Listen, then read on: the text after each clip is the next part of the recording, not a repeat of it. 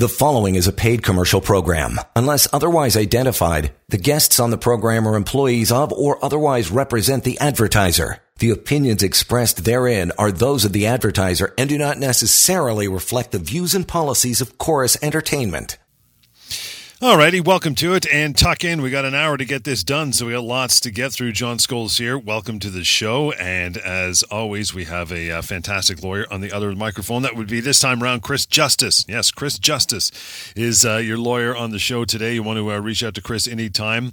I'm talking outside the hour. You can do so. 1 821 5900 is the number. Help at employmentlawyer.ca and the website, which we always refer to. In fact, it was created just to make you smarter when it comes to employment rights, workplace uh, rights. That is pocketemploymentlawyer.ca. While you're there, cruising around, taking that for a spin, you'll have access to the severance calculator, which is built in, baked into that website at pocketemploymentlawyer.ca. But we always tell you over the next hour, the best part is getting you on air with us. So the open lines are open. We got lots of them. You have questions about your job, employment life, maybe just something you've always wondered about severance or temporary layoff or if, uh, any other reasons or any other concerns you have with your job, possibly for yourself, friend, family member, colleague, bring it on. Lots of time today.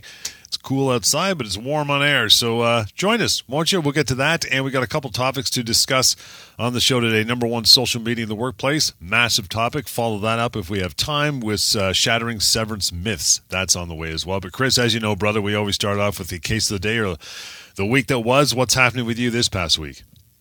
Yeah, so uh, today I wanted to talk about uh, there was a particular individual who came to me with uh, with a problem uh, he's 58 years of age. He'd been with the company for going on two decades. He had a sort of a physical or and technical role, and uh, ultimately he had to take some time off work for some surgery that needed to be done.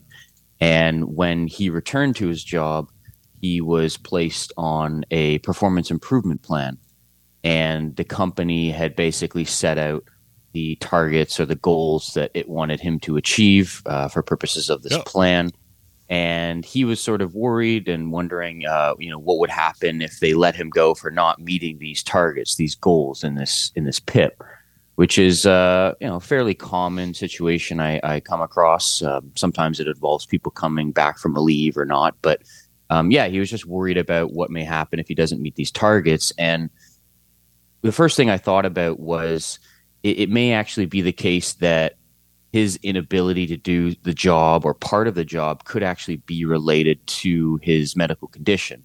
And this can happen a lot. You might have a psychological issue or a physical issue that prevents you from fully performing your job as you want to. Um, but there are a lot of situations where people don't even bring this up. And then the employer sort of assumes that you're just dropping the ball, you're not doing a good enough job while you have this sort of justification or explanation for for why that may not be happening. And, and I told this gentleman that he wants to uh, he, he, should be making clear to his employer that if there is a part of his condition that's affecting his ability to do his job, you want to lay that out. Yeah. Um, and so, as I say, to the extent that someone's performance is lacking, uh, but it's due to a condition, the employer is going to be a lot more hard pressed to point to that and say, you know, this is a legitimate concern of ours because they'd essentially be risking um, discriminating against against him because of that link to the condition. So um, you can't be punished first of all for not being able to do your job if it's due to something like a medical condition. But even if he this guy were to be let go, you know, he's in his late fifties, been there for almost twenty years. Even if the company comes to him and says, you're not meeting the targets, and let's assume there's no discrimination at play here, okay. it's going to be almost impossible for that employer to let this person go for cause.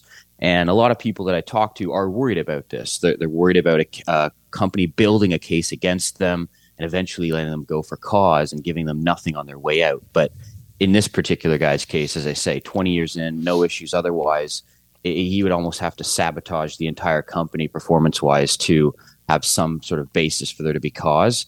So I told him, you know, not to worry as much as he could, to definitely disclose the fact that maybe some of his inability to do his job was related to the condition, and also that if he ever was going to be let go, highly likely there's no cause. And for a guy of his standing, he could be looking at upwards of 20 months of severance if they were to let him go. So, you know, your employer can let you go for performance reasons, but it's got to generally pay out severance. And a lot of people think that um, you know, there's a there's a leg that an employer may have to stand on to, to deny someone that when it comes to performance allegations. But yeah, very very hard.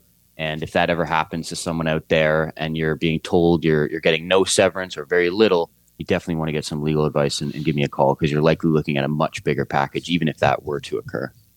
Well, it's interesting this case, Chris, because this. I mean, we'll talk about the other side of this, but the in this particular mm-hmm. person you're talking about, I mean, it's coming back from a surgery. So if he's got the backing of yeah. his medical team, his doctor, there's the employer's hands are tied. If he needs accommodation or if he has this because he can't achieve what they want in the PIP, I mean, again, he's still got his right. medical team behind him in this case. That has that has a lot of weight. Yeah.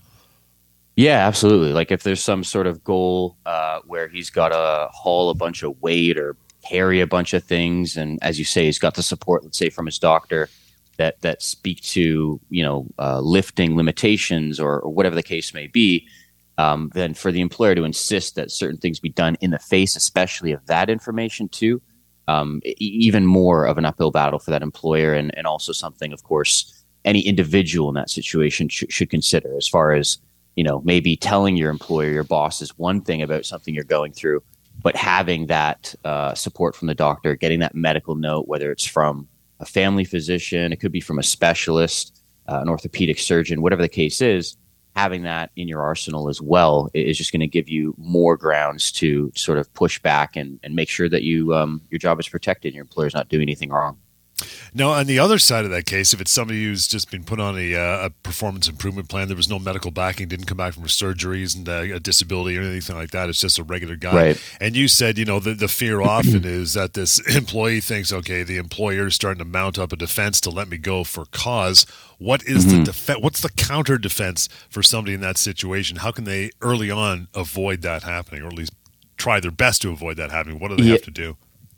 Yeah, yeah. So assuming there's no medical issue or any human rights related matter at play, and your employer is just, and you may agree that that you're just not doing as good of a job, and your employer does try to use this for cause. I mean, again, first of all, very very unlikely they're going to meet that test. Right. Um, but if you are generally just an employee who's being faced with a bunch of criticisms as far as a performance improvement plan is concerned, I always tell people that if you have any disagreement, you know, if something is just completely false or maybe they're omitting some important context around a particular issue that's just not being considered.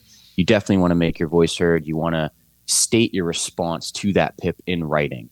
Um, because you can have all the verbal discussions you want with your boss and one-on-one meetings and this and that, but if it's not in writing, the employer is going to have that ability to say, you know, we we didn't hear about this. This is the first time you're you're telling us.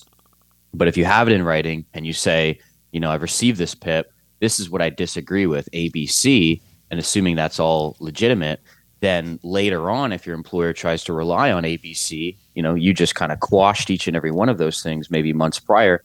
Again, it's going to be harder for that employer to sort of have that leg to stand on, knowing there's that pushback. But if there's no pushback and you're silent, then they could just potentially just add up all these criticisms, have that be seen as you know being accepted on your end because you were silent, and then just give them a bit more of a reason or more of a leg to stand on to get rid of you if they want to and you know god forbid try to assert some argument that you're not owed any money or, or very little so you want to be you want to be vocal if you can um, because otherwise you're, you're just going to put yourself at more risk well, yeah, it's it's kind of the two mantras we've had since day one of the show years ago, and that is number one, silence is acceptance. Number two, if it's mm-hmm. if it's not written down, it doesn't exist. Just if you go by those two rules, defending yourself, and you should be generally okay even before that phone call to uh, to you, Chris. Again, we got time, lots of time here this morning. A couple topics we're going to cover: social media in the mm-hmm. workplace, followed up by number two, which is shattering severance myths and the phone calls. Ron, thanks for uh, having the coffee, taking the time. How are you, pal?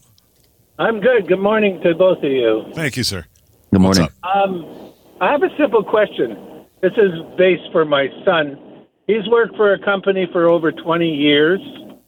Mm-hmm. Um, it's a restaurant company. He was laid okay. off over COVID, as most restaurants were, but not paid any severance. Now they're talking about shutting down and laying everybody off again. What would he be entitled to? Because they said they already laid him off once, but they didn't pay him anything. Now, when you say they laid him off, was this a temporary situation where, for example, he was placed on a layoff, uh, you know, in 2020 or 2021 and called back, or Correct. has he been off Oh yeah, okay.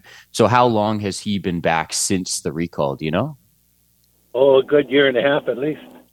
Okay. Well, one thing I always tell people is that when it comes to these temporary layoffs, you always want to be careful, even frankly, if it's due to COVID, you want to be careful of accepting those layoffs because it can allow the employer, uh, I think you may even pointed this out, it can allow the employer in a future situation to lay that person off again, maybe temporarily, and have that ability to do so because of the past history. When actually a misconception is that um, you know employers just have this right to place you on a layoff, even if there's some sort of economic downturn. And that's just simply not the case unless there's some sort of contract or something you signed. But in, in your particular situation, he's accepted the layoff initially, he's been called back, and now there's maybe some worry about the company closing up. If he gets permanently laid off, in other words, terminated as a result of the closure of the business shutting down or whatnot, and assuming, of course, they're not going to they're not going to cry bankruptcy, um, he would be potentially owed a substantial severance package. You know, he's been there for two decades depending on how old he is and his role and how much money he was making, he could get upwards of 18, 19, 20 months of severance if they ever make the layoff permanent. Um, if, if, they try and lay him off on a temporary basis again, but only on a temporary basis, like I say, there may be the ability for them to do that. Um, but I think either way, if it's a temporary layoff or a permanent termination, he should probably be giving us a call and, and we can talk him through it because, like I say, the, the potential for his severance is, is quite great given all those years. So, like this is this seems to be a common thing throughout the restaurant industry. Yeah. I'm a am mm-hmm. a retired chef myself, so I yeah. get this question from from people in my groups who who've gone through this, but they they you know when you say accepted a layoff, what mm-hmm. choice do they have? They they didn't accept it; they closed the doors, whether whether True. it was for the yeah. business or the government themselves. Yeah, no, that's a fair point. A lot of people just don't know what their rights are. But in general, when you have a company come to you, whatever industry we're talking about, and they say, you know, the industry's slow or whatever, we've got to lay you off temporarily and we hope to call you back soon. You're right. You don't really have much of a say in almost all of these situations. Um, and it's kind of the company's decision. But at the point they do that, you want to get in touch with a lawyer because you can potentially have the option to say, hold up a minute I understand the industry's going, you know, south or doing poorly, but I also don't agree to being placed on a layoff. I don't agree to being uh, having my wages cut in 100% from from 100 to zero for some unknown period of time. And and even though if you don't take a stand literally the day you're placed on a layoff, if you take a stand soon enough afterwards and express your objection and let it be known that you're not agreeable to the layoff, then at least you have a potential option at that point of going after some severance. But if you're laid off and you think nothing of it and you come to a lawyer a year later or six months later, um, it, it's going to be hard for you then to go back and, and claim that the layoff was was not accepted because you were silent through all those those numbers of months. So it is a tricky situation, but I just think anytime someone is in that situation, they're being told, "Hey, we've got to lay you off."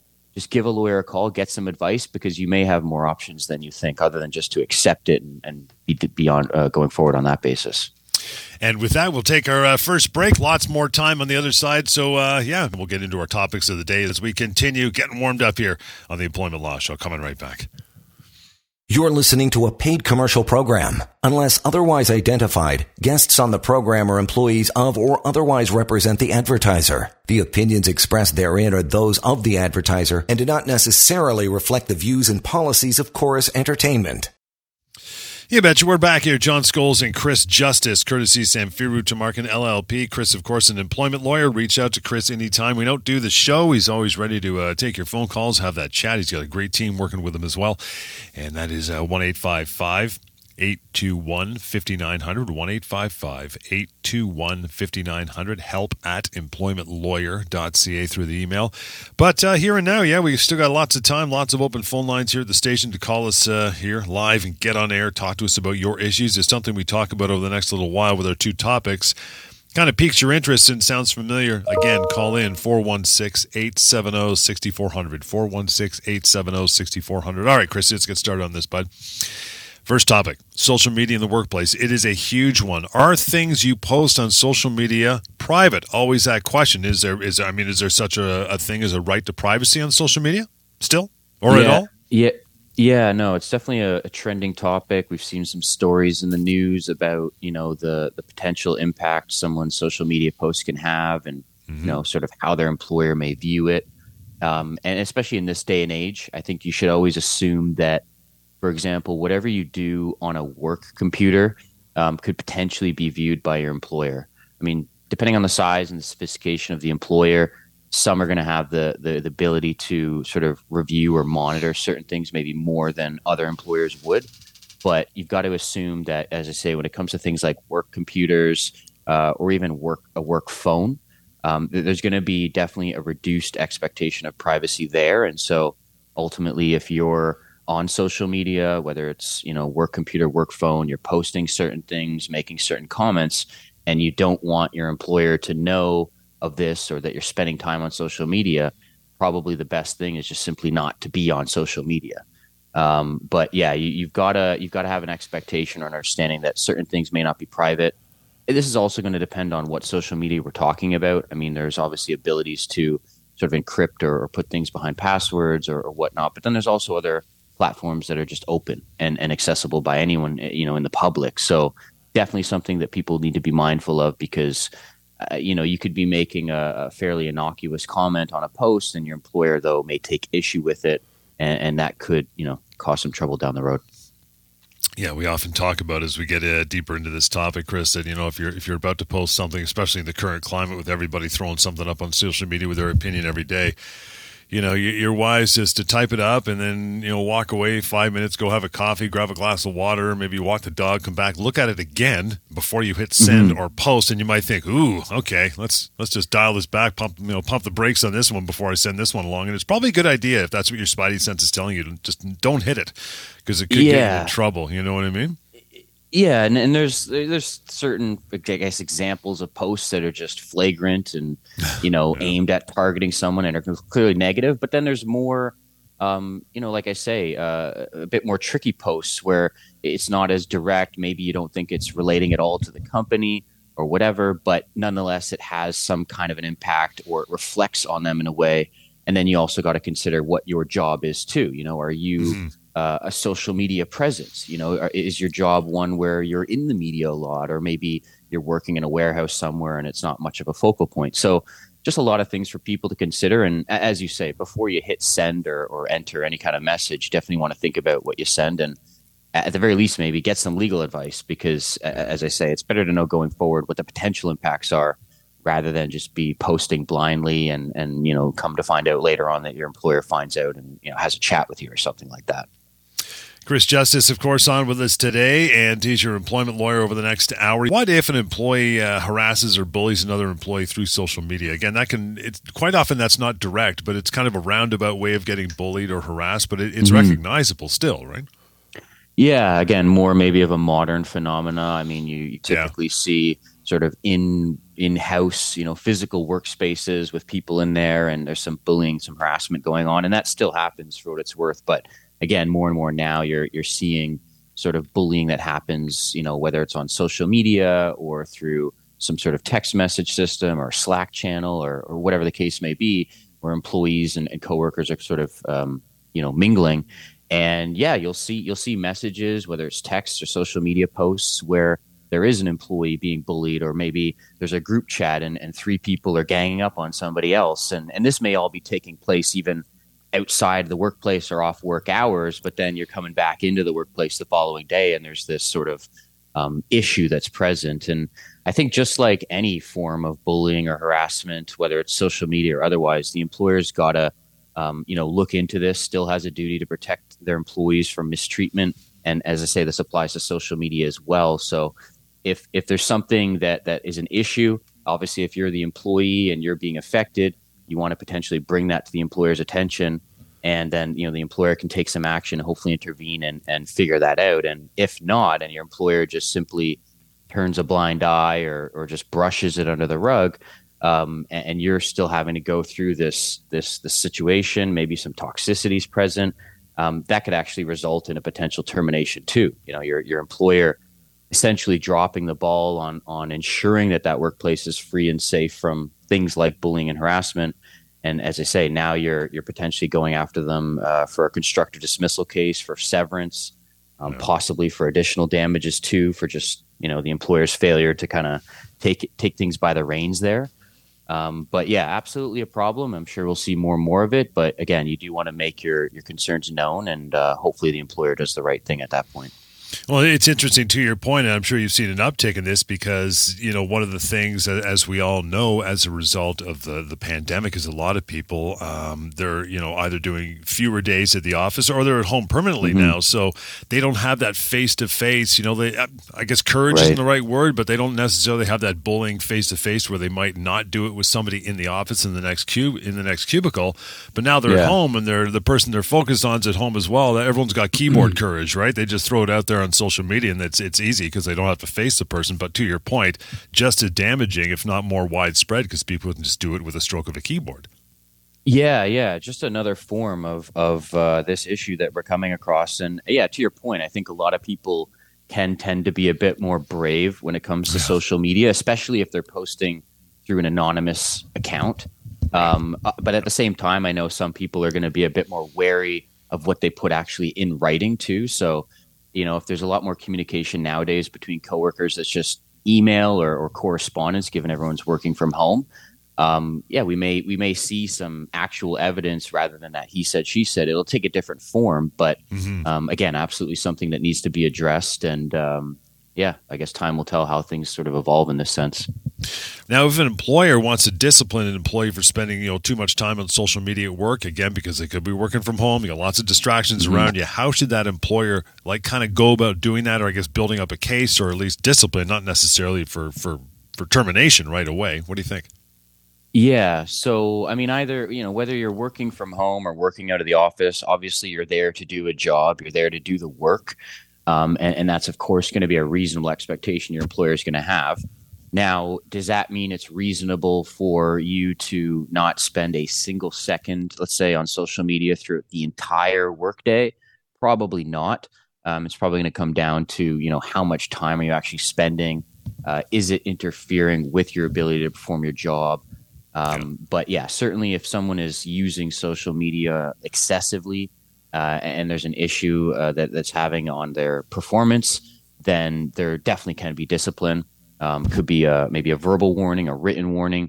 I mean, frankly, you could even be terminated. But again, we go back to you know when when companies try to terminate people for cause and and strip them of their severance entitlements. That that again can be an issue, even if they're not happy with your social media usage.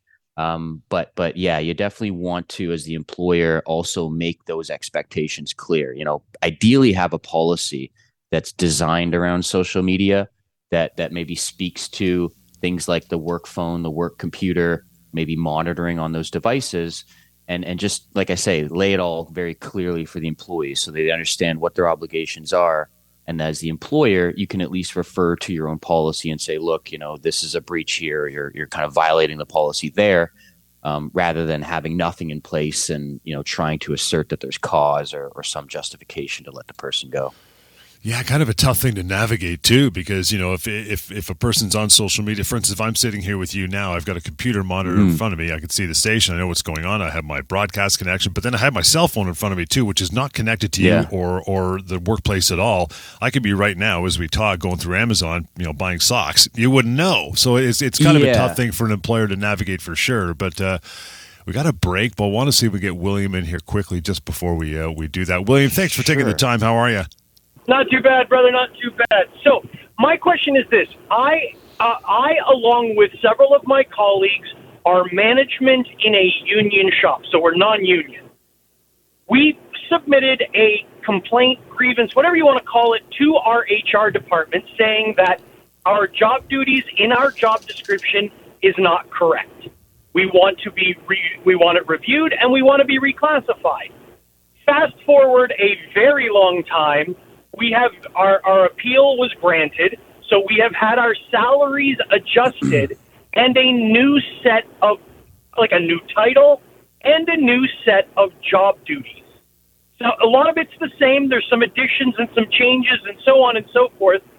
My question is, are we entitled, are we required, or should we get a new employment contract that it states that nothing has changed in terms of our location or anything like this. It's like, oh yeah, this is a job call. This is this is job list from 15, 20 years ago. It doesn't make a whole lot of sense because I work in information technology, so you know nothing in IT has changed in the last 15, 20 years.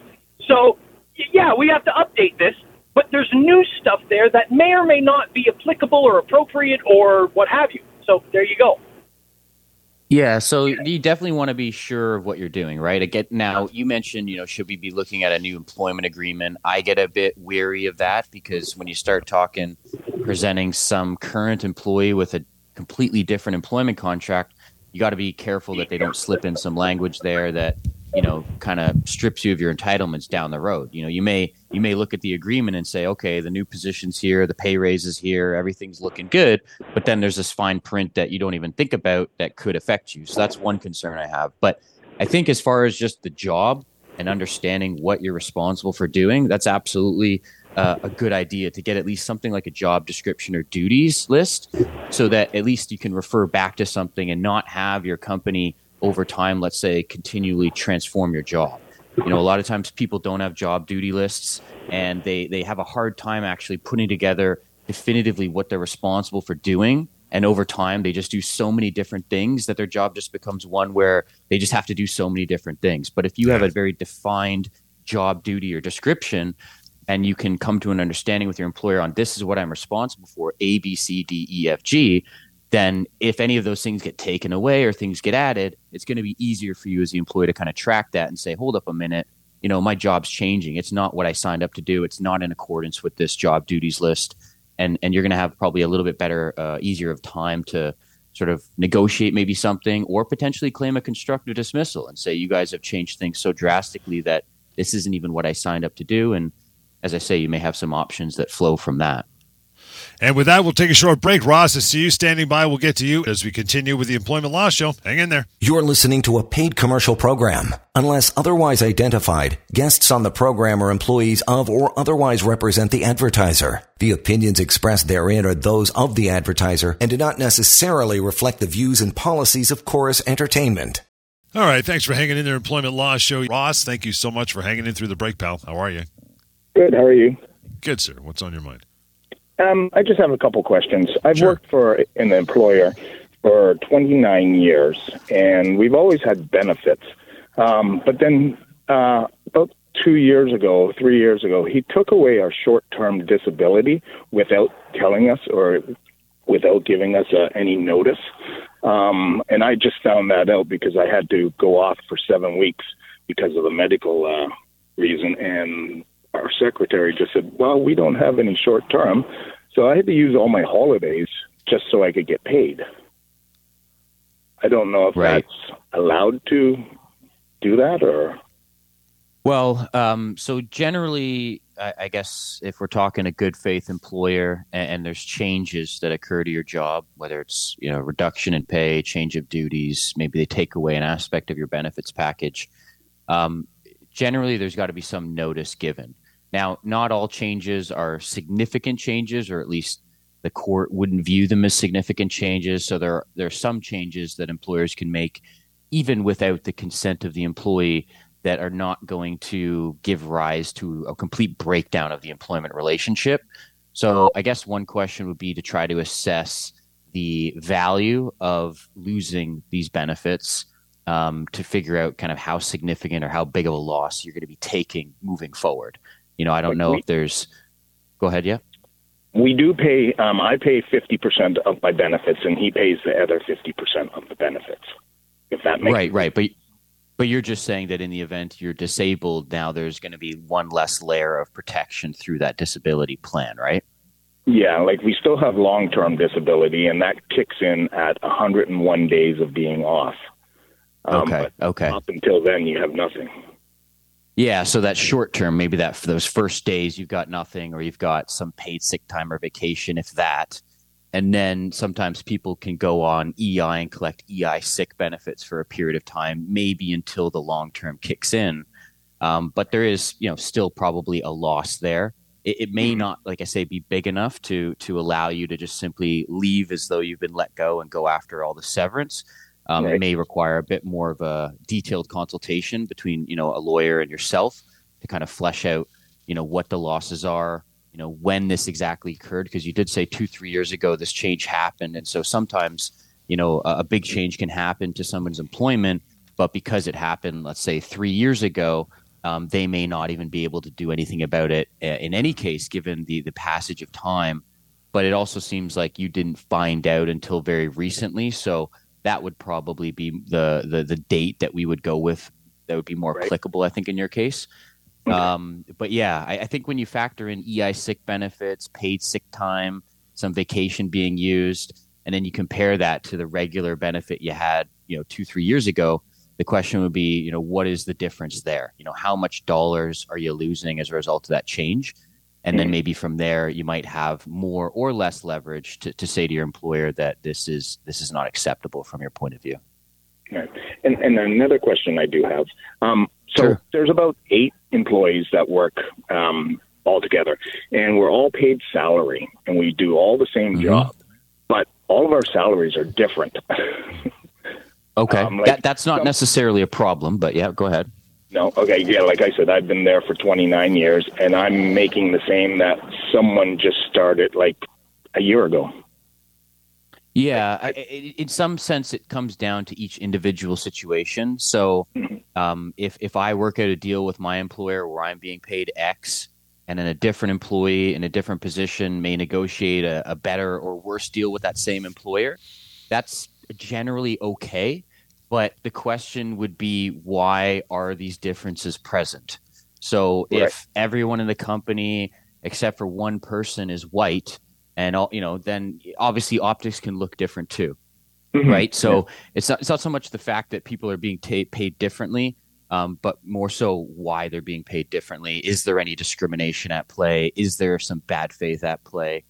Um, so I'd have to kind of I think investigate a bit further to figure out what what's exactly going on there, but um, it is yeah. possible. I'll say that. I, I think it's probably because I've been there for so long, so I'm still making what I did 15 years ago. And the new people that are being hired are because the cost of living has got higher and stuff like that. Mm-hmm. So they're being paid more or whatever. And, uh, and I'm just like kind of just going along with the flow and, and, uh, still yeah. making 15 years ago wages.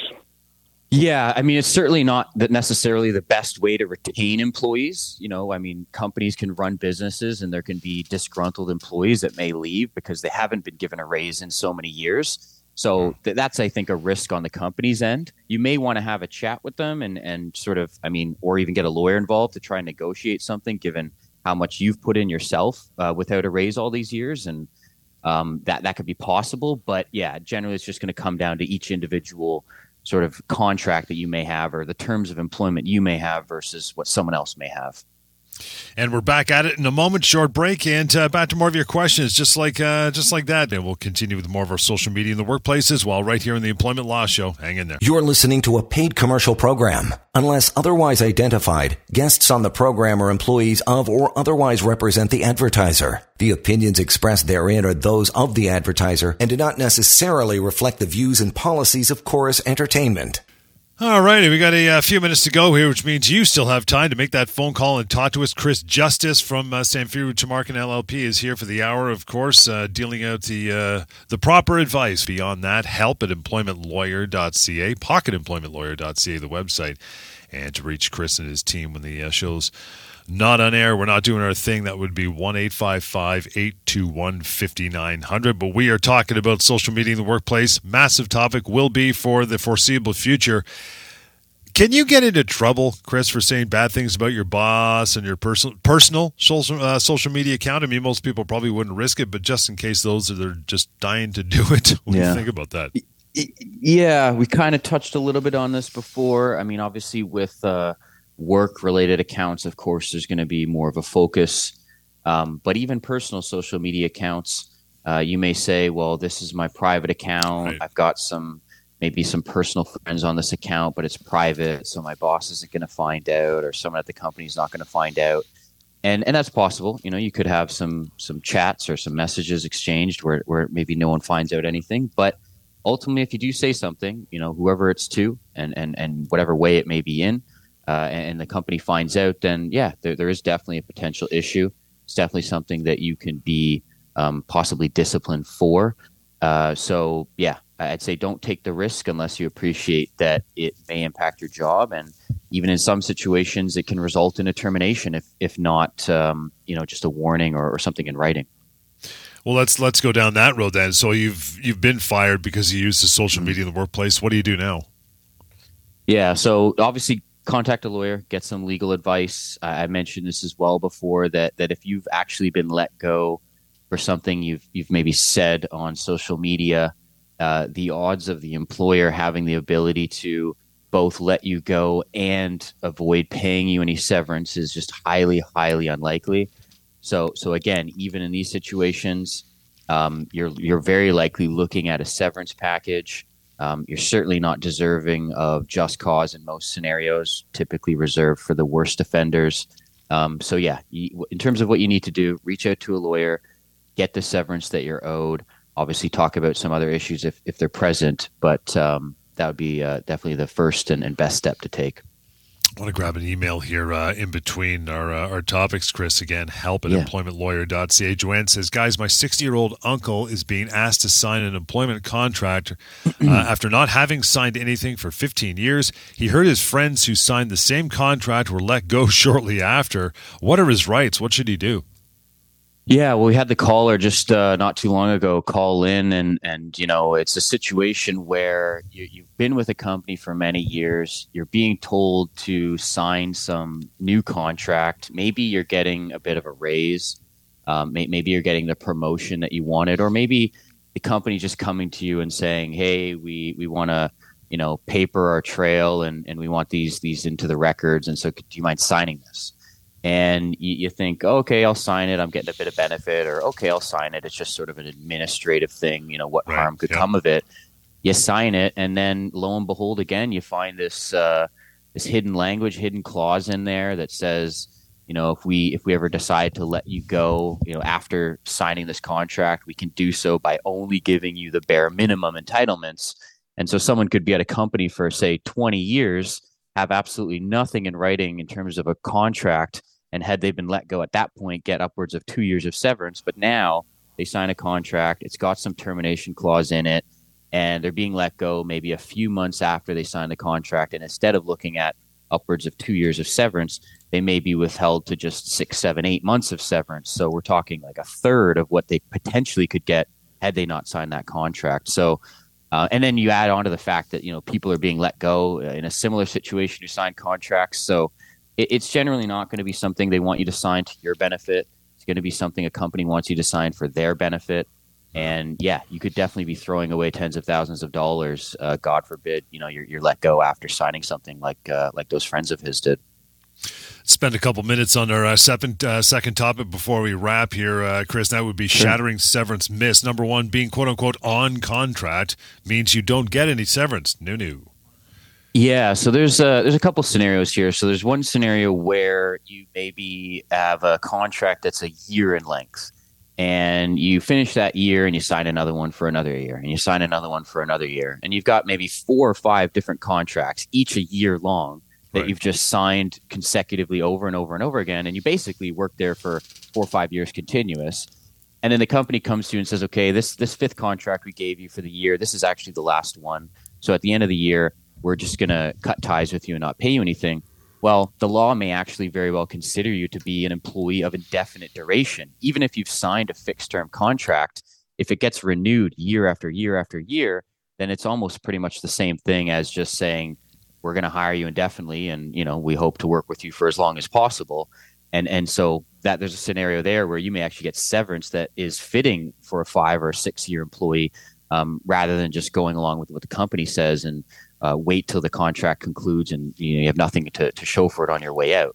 So that's one scenario. But then there's another scenario where maybe you sign a, a three year contract, uh, you, you only do one of the three years, and then you're let go. Well, right. ordinarily, as, a, as an employee of one year, you might only get a few months of severance. But because you sign a fixed term contract for three years and they let you go after only one of the three, you could potentially get the full two remaining years of that contract paid out which would be normally way more than you would get in a normal severance situation. So you could actually get the balance of that contract paid out. But yeah, the general point being that if you're on this so-called on contract or, have this fixed term contract and, and you're being told you don't get any severance or your severance is, is very much lower than it would have been, um, don't believe that because the odds are that's not the case. And you could be looking at several months, if not even more, in a situation like that. Is there a general threshold as far as how many contracts you sign before it becomes kind of a moot point? You're an employee. Was it like three or four, two? What do you think? Yeah, there's no exact science. I think it's right. contextual. Um, I would say definitely after two or three successive contracts, companies are going to be at a much greater risk of it being deemed indefinite employment.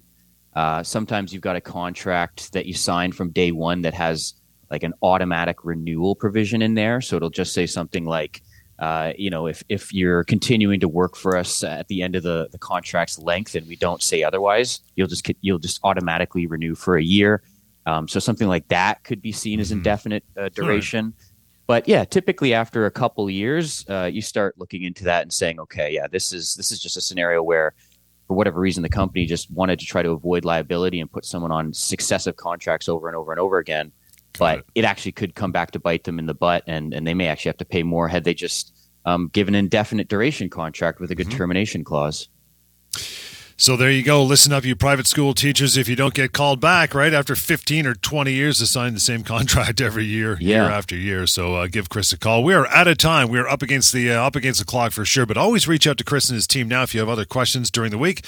No problem. 1 821 5900. Help at employmentlawyer.ca for an email. And the website you should go to first, pocketemploymentlawyer.ca. We'll catch you next time here on the Employment Law Show. Enjoy the rest of your weekend. The preceding was a paid commercial program. Unless otherwise identified, the guests on the program are employees of or otherwise represent the advertiser. The opinions expressed therein are those of the advertiser and do not necessarily reflect the views and policies of Corus Entertainment.